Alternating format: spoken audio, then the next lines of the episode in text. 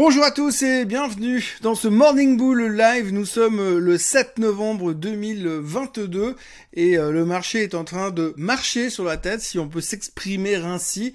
Euh, on a vécu une fin de semaine assez spectaculaire, assez phénoménale et puis alors surtout, surtout on est monté, on est beaucoup monté sur absolument que dalle, voire pas grand chose finalement parce qu'on continue à écouter tout et n'importe quoi.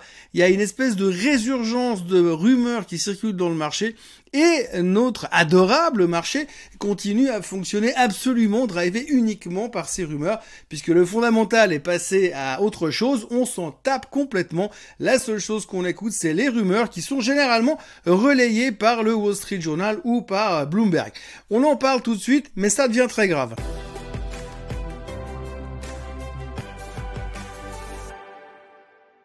Oui, alors non, bien sûr, c'est lundi matin, c'est les périodes de réflexion. J'ai passé tout le week-end à Gamberger, enfin une partie du week-end à Gamberger. Mais c'est vrai que quand on voit ce qui s'est passé un tout petit peu la semaine passée, et même quelques semaines en avant, on a intérêt, on peut se poser des questions sur ce qui est en train d'arriver en ce moment dans les marchés financiers. Alors je sais pas exactement où on en est, mais si on fait un léger flashback sur le passé, on va se rendre compte simplement que, eh bien, bon, mercredi soir, Powell a parlé, blablabla, on connaît toute l'histoire. Euh, on continue à baisser parce que Monsieur Powell est resté euh, négatif, est resté quiche et ne veut pas arrêter de monter les taux. Et puis, vendredi matin, on se dit maintenant on va se concentrer sur les chiffres de l'emploi. C'était le truc hyper important pour nous, ce qui allait décider du reste de nos vies probablement. Et puis tout d'un coup, dans la nuit jeudi à vendredi, il y a une rumeur qui est apparue, on sait pas trop où, apparemment ça viendrait de Bloomberg, comme quoi il y a quelqu'un qui a entendu quelque part qui se pourrait éventuellement peut-être, mais c'est pas sûr, si jamais il y avait une possibilité, le gouvernement chinois serait prêt à faire sauter sa régulation hyper serrée de lutte Covid 0 Donc en gros, tout le monde s'est dit ah bah c'est bon, la Chine réouvre, c'est la croissance, c'est la porte ouverte à toutes les fenêtres. Youpi, ça va continuer à monter puisque effectivement dès cet instant, dès le moment où la Chine va ouvrir complètement ses frontières, va ouvrir ses régulations, va faire sauter sa politique de zéro Covid, évidemment que on va avoir à peu près 1,5 milliard de Chinois qui vont débarquer pour acheter des sacs à main en Europe, c'est une évidence, hein, tout le monde s'attend à ça. Et donc on a fait un calcul assez simple. Du coup, tout ce qui est luxe est formidable, euh, tout est fantastique dans ce monde puisque les Chinois vont recommencer à consommer. Sauf que, sauf que oui, déjà premièrement, eh bien, euh, pour l'instant, il n'y a rien qui a été confirmé, bien au contraire, puisque carrément le gouvernement chinois a infirmé cette rumeur qui est complètement bidon. Le marché veut pas y croire et continue à être relativement solide ce matin, mais la rumeur de déconfinement de la part de la Chine a été carrément démenti par le gouvernement. Mais je répète, le marché s'en fout complètement pour l'instant. Donc du coup, la semaine dernière, on a quoi? On a finalement dans les nouvelles officielles, on a des dizaines de milliers de personnes qui sont bloquées chez Foxconn parce qu'il y avait deux personnes qui étaient contaminées. On a des dizaines de milliers de personnes qui sont restées bloquées dans un parc d'attractions à Shanghai, un parc Disney parce que deux personnes étaient contaminées. Et ça, c'est la Chine qui est en train de relâcher sa politique anti-Covid. Eh bien, on se réjouit de voir ce que ça va donner. Enfin bref, pour l'instant, récapitulons. Le gouvernement chinois a démenti toute euh, détente du côté de la politique de zéro Covid. Mais nous, dans les marchés financiers, on pense que c'est génial, c'est un truc qui va se transformer, qui va nous changer la vie. Alors donc, si je réfléchis bien dans tout ça, parce que des fois, j'arrive à réfléchir. Pas souvent, mais des fois, j'arrive à réfléchir. On nous dit, s'il y a trop de consommation, s'il y a trop d'influx de, cash qui rentre dans le marché, ça crée de l'inflation. Si vous avez un milliard de Chinois qui redébarquent en Europe pour venir consommer, je pense que ça va faire monter un tout petit peu l'inflation. Je peux me tromper, mais je pense quand même. Néanmoins, c'est pas grave. Le fait que les Chinois rouvrent, le marché explose, c'est génial. Le marché explose. Ce matin, on voit les chiffres d'exportation de la Chine qui sont nuls. Donc la croissance en Chine, pour l'instant, faut oublier pour les trois prochaines années. Mais ça, on s'en fout complètement parce qu'on sait que les Chinois vont pouvoir ressortir un jour. Peut-être. Pendant ce temps-là, Vendredi après-midi, on a des chiffres de l'emploi qui sont sortis. Les chiffres de l'emploi qui sont sortis étaient attendus à 200 000 créations d'emplois à peu de choses près, et c'est sorti à 261 000 euh, nouveaux jobs créés. Alors je vous disais vendredi, si jamais ça sort nettement en dessus, bah, ça veut dire que c'est pas bon, c'est pas bon parce que du coup Monsieur Powell va continuer à serrer la vis. Eh ben en fait non. Du coup, c'est bon. Ouais, c'est bon parce que ça dépend. Ça dépend si les Chinois sont vraiment autorisés à ressortir. Eh bien, c'est pas pareil parce que du coup, ça motive tout le monde à acheter. Donc du coup, on s'en fout de la hausse des taux et c'est un autre problème. Enfin bref, tout ça pour vous dire que là, on est en train de vivre une période complètement hallucinante parce que si on prend les choses toutes les informations qu'on a, point par point, et qu'on les, qu'on les pose sur la table et on se demande si ça, c'est positif pour l'économie, on va se rendre compte que Non, c'est pas si bien que ça pour l'instant. D'abord, il faudrait calmer cette histoire d'inflation. Alors, soit on s'en fout complètement de l'inflation, puis on passe à autre chose, ce qui est une autre discussion. Mais pour l'instant, on est en train de s'emmêler des pinceaux entre croissance, inflation, retour de la Chine, euh, création d'emplois, pas création d'emplois, force de l'économie, risque de récession on ne sait plus quoi penser. Alors je dis souvent dans ces euh, dans ces chroniques, dans ces euh, vidéos de Morning Bull, comme quoi on a la mémoire d'un poisson rouge et qu'on a une vision à 12 heures, et j'ai l'impression que déjà un poisson rouge c'est un éléphant pour nous en termes de mémoire, et quand a la vision à 12 heures, elle est même plus à 12 heures, elle est à 12 minutes, en fonction de ce qu'on nous raconte, sans aucune vérification bien sûr. Parce que je rappelle quand même que toutes ces nouvelles qui font bouger le marché à une vitesse complètement hallucinante, 3% de hausse en Europe parce que éventuellement peut-être les Chinois vont pouvoir ressortir un jour 3% sur absolument aucune vérification, et aucune donnée officielle. Qui nous permet de revenir brièvement à ce qui s'est passé il y a deux semaines et demie. Oui, alors je sais, normalement je fais des vidéos qui sont dans l'instant présent, mais là je fais du passé, je reviens euh, dans le passé.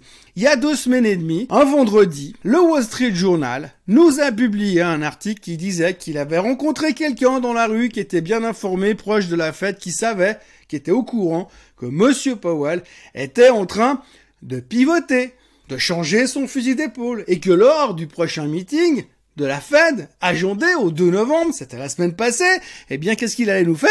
Il allait nous dire "Ouais les gars, c'est bon, relax, j'arrête de monter les taux." C'est ce que le Wall Street Journal nous a vendu. Ce jour-là, le marché a pris 3% pour fêter la nouvelle comme quoi Monsieur Powell était en train de tourner de viche et était en train de pivoter.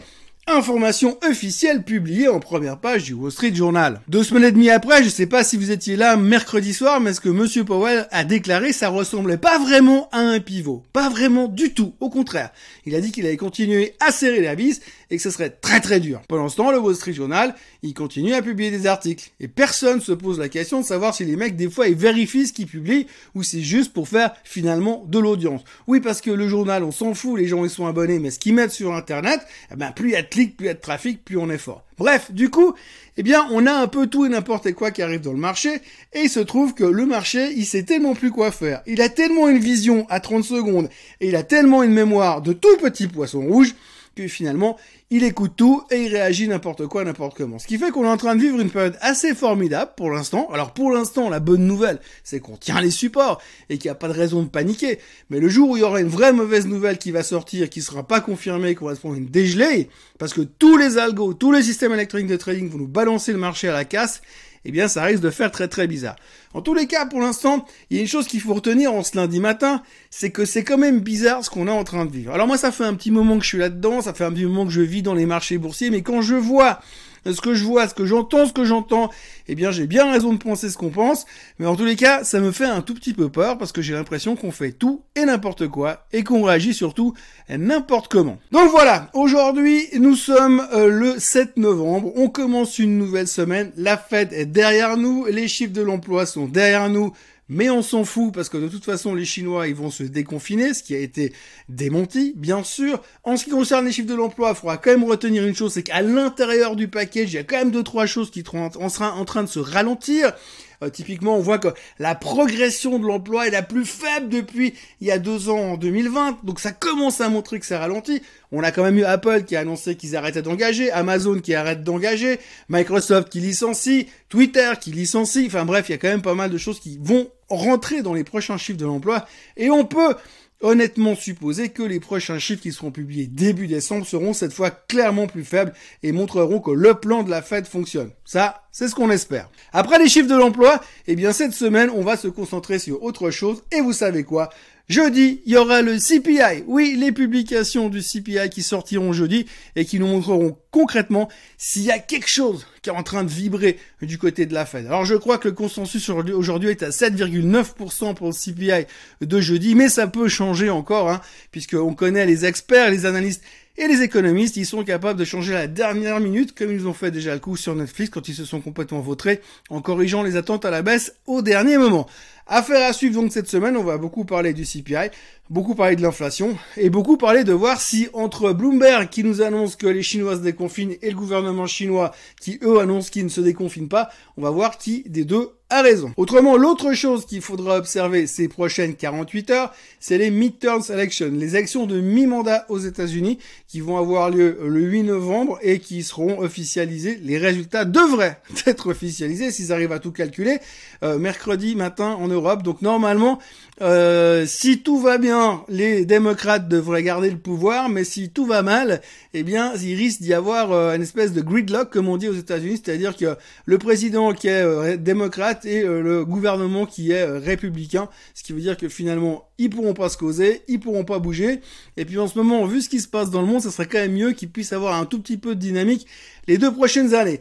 Mais pour l'instant, la politique fait que ça les amène dans cette situation-là et ça va être très très regardé par les marchés financiers parce que le pire des situations, la pire des situations, serait qu'on se retrouve avec certains États qui ne peuvent pas publier de résultats et donc là on a une espèce d'instabilité sociale qui pourrait potentiellement poser pas mal de problèmes à Monsieur Biden. Donc à surveiller euh, ces prochaines heures parce que ce sera un des trucs les plus importants. Puis après, bien sûr, le CPI de jeudi. Mais je pense que d'ici là, on aura largement l'occasion de se reparler moult et moult fois. N'oubliez donc pas de vous abonner à la chaîne Suisse Côte en français. Nous sommes à 24 950 abonnés sur cette chaîne. Euh, donc je vous annonce quasiment officiellement que, à moins que plus personne ne s'abonne ces prochaines heures, euh, il y a de fortes chances que j'ai changé de coupe de cheveux dans les 72 heures. Mis à part ces considérations capillaires, je vous encourage à liker cette vidéo, à revenir demain, à partager cette vidéo, à en parler plein plein plein autour de vous, euh, pour que moi aussi je puisse faire du trafic comme le Wall Street Journal. Et d'ici là, je vous souhaite une excellente journée, un très très bon début de semaine et je me réjouis déjà de vous revoir demain au même endroit. Bye bye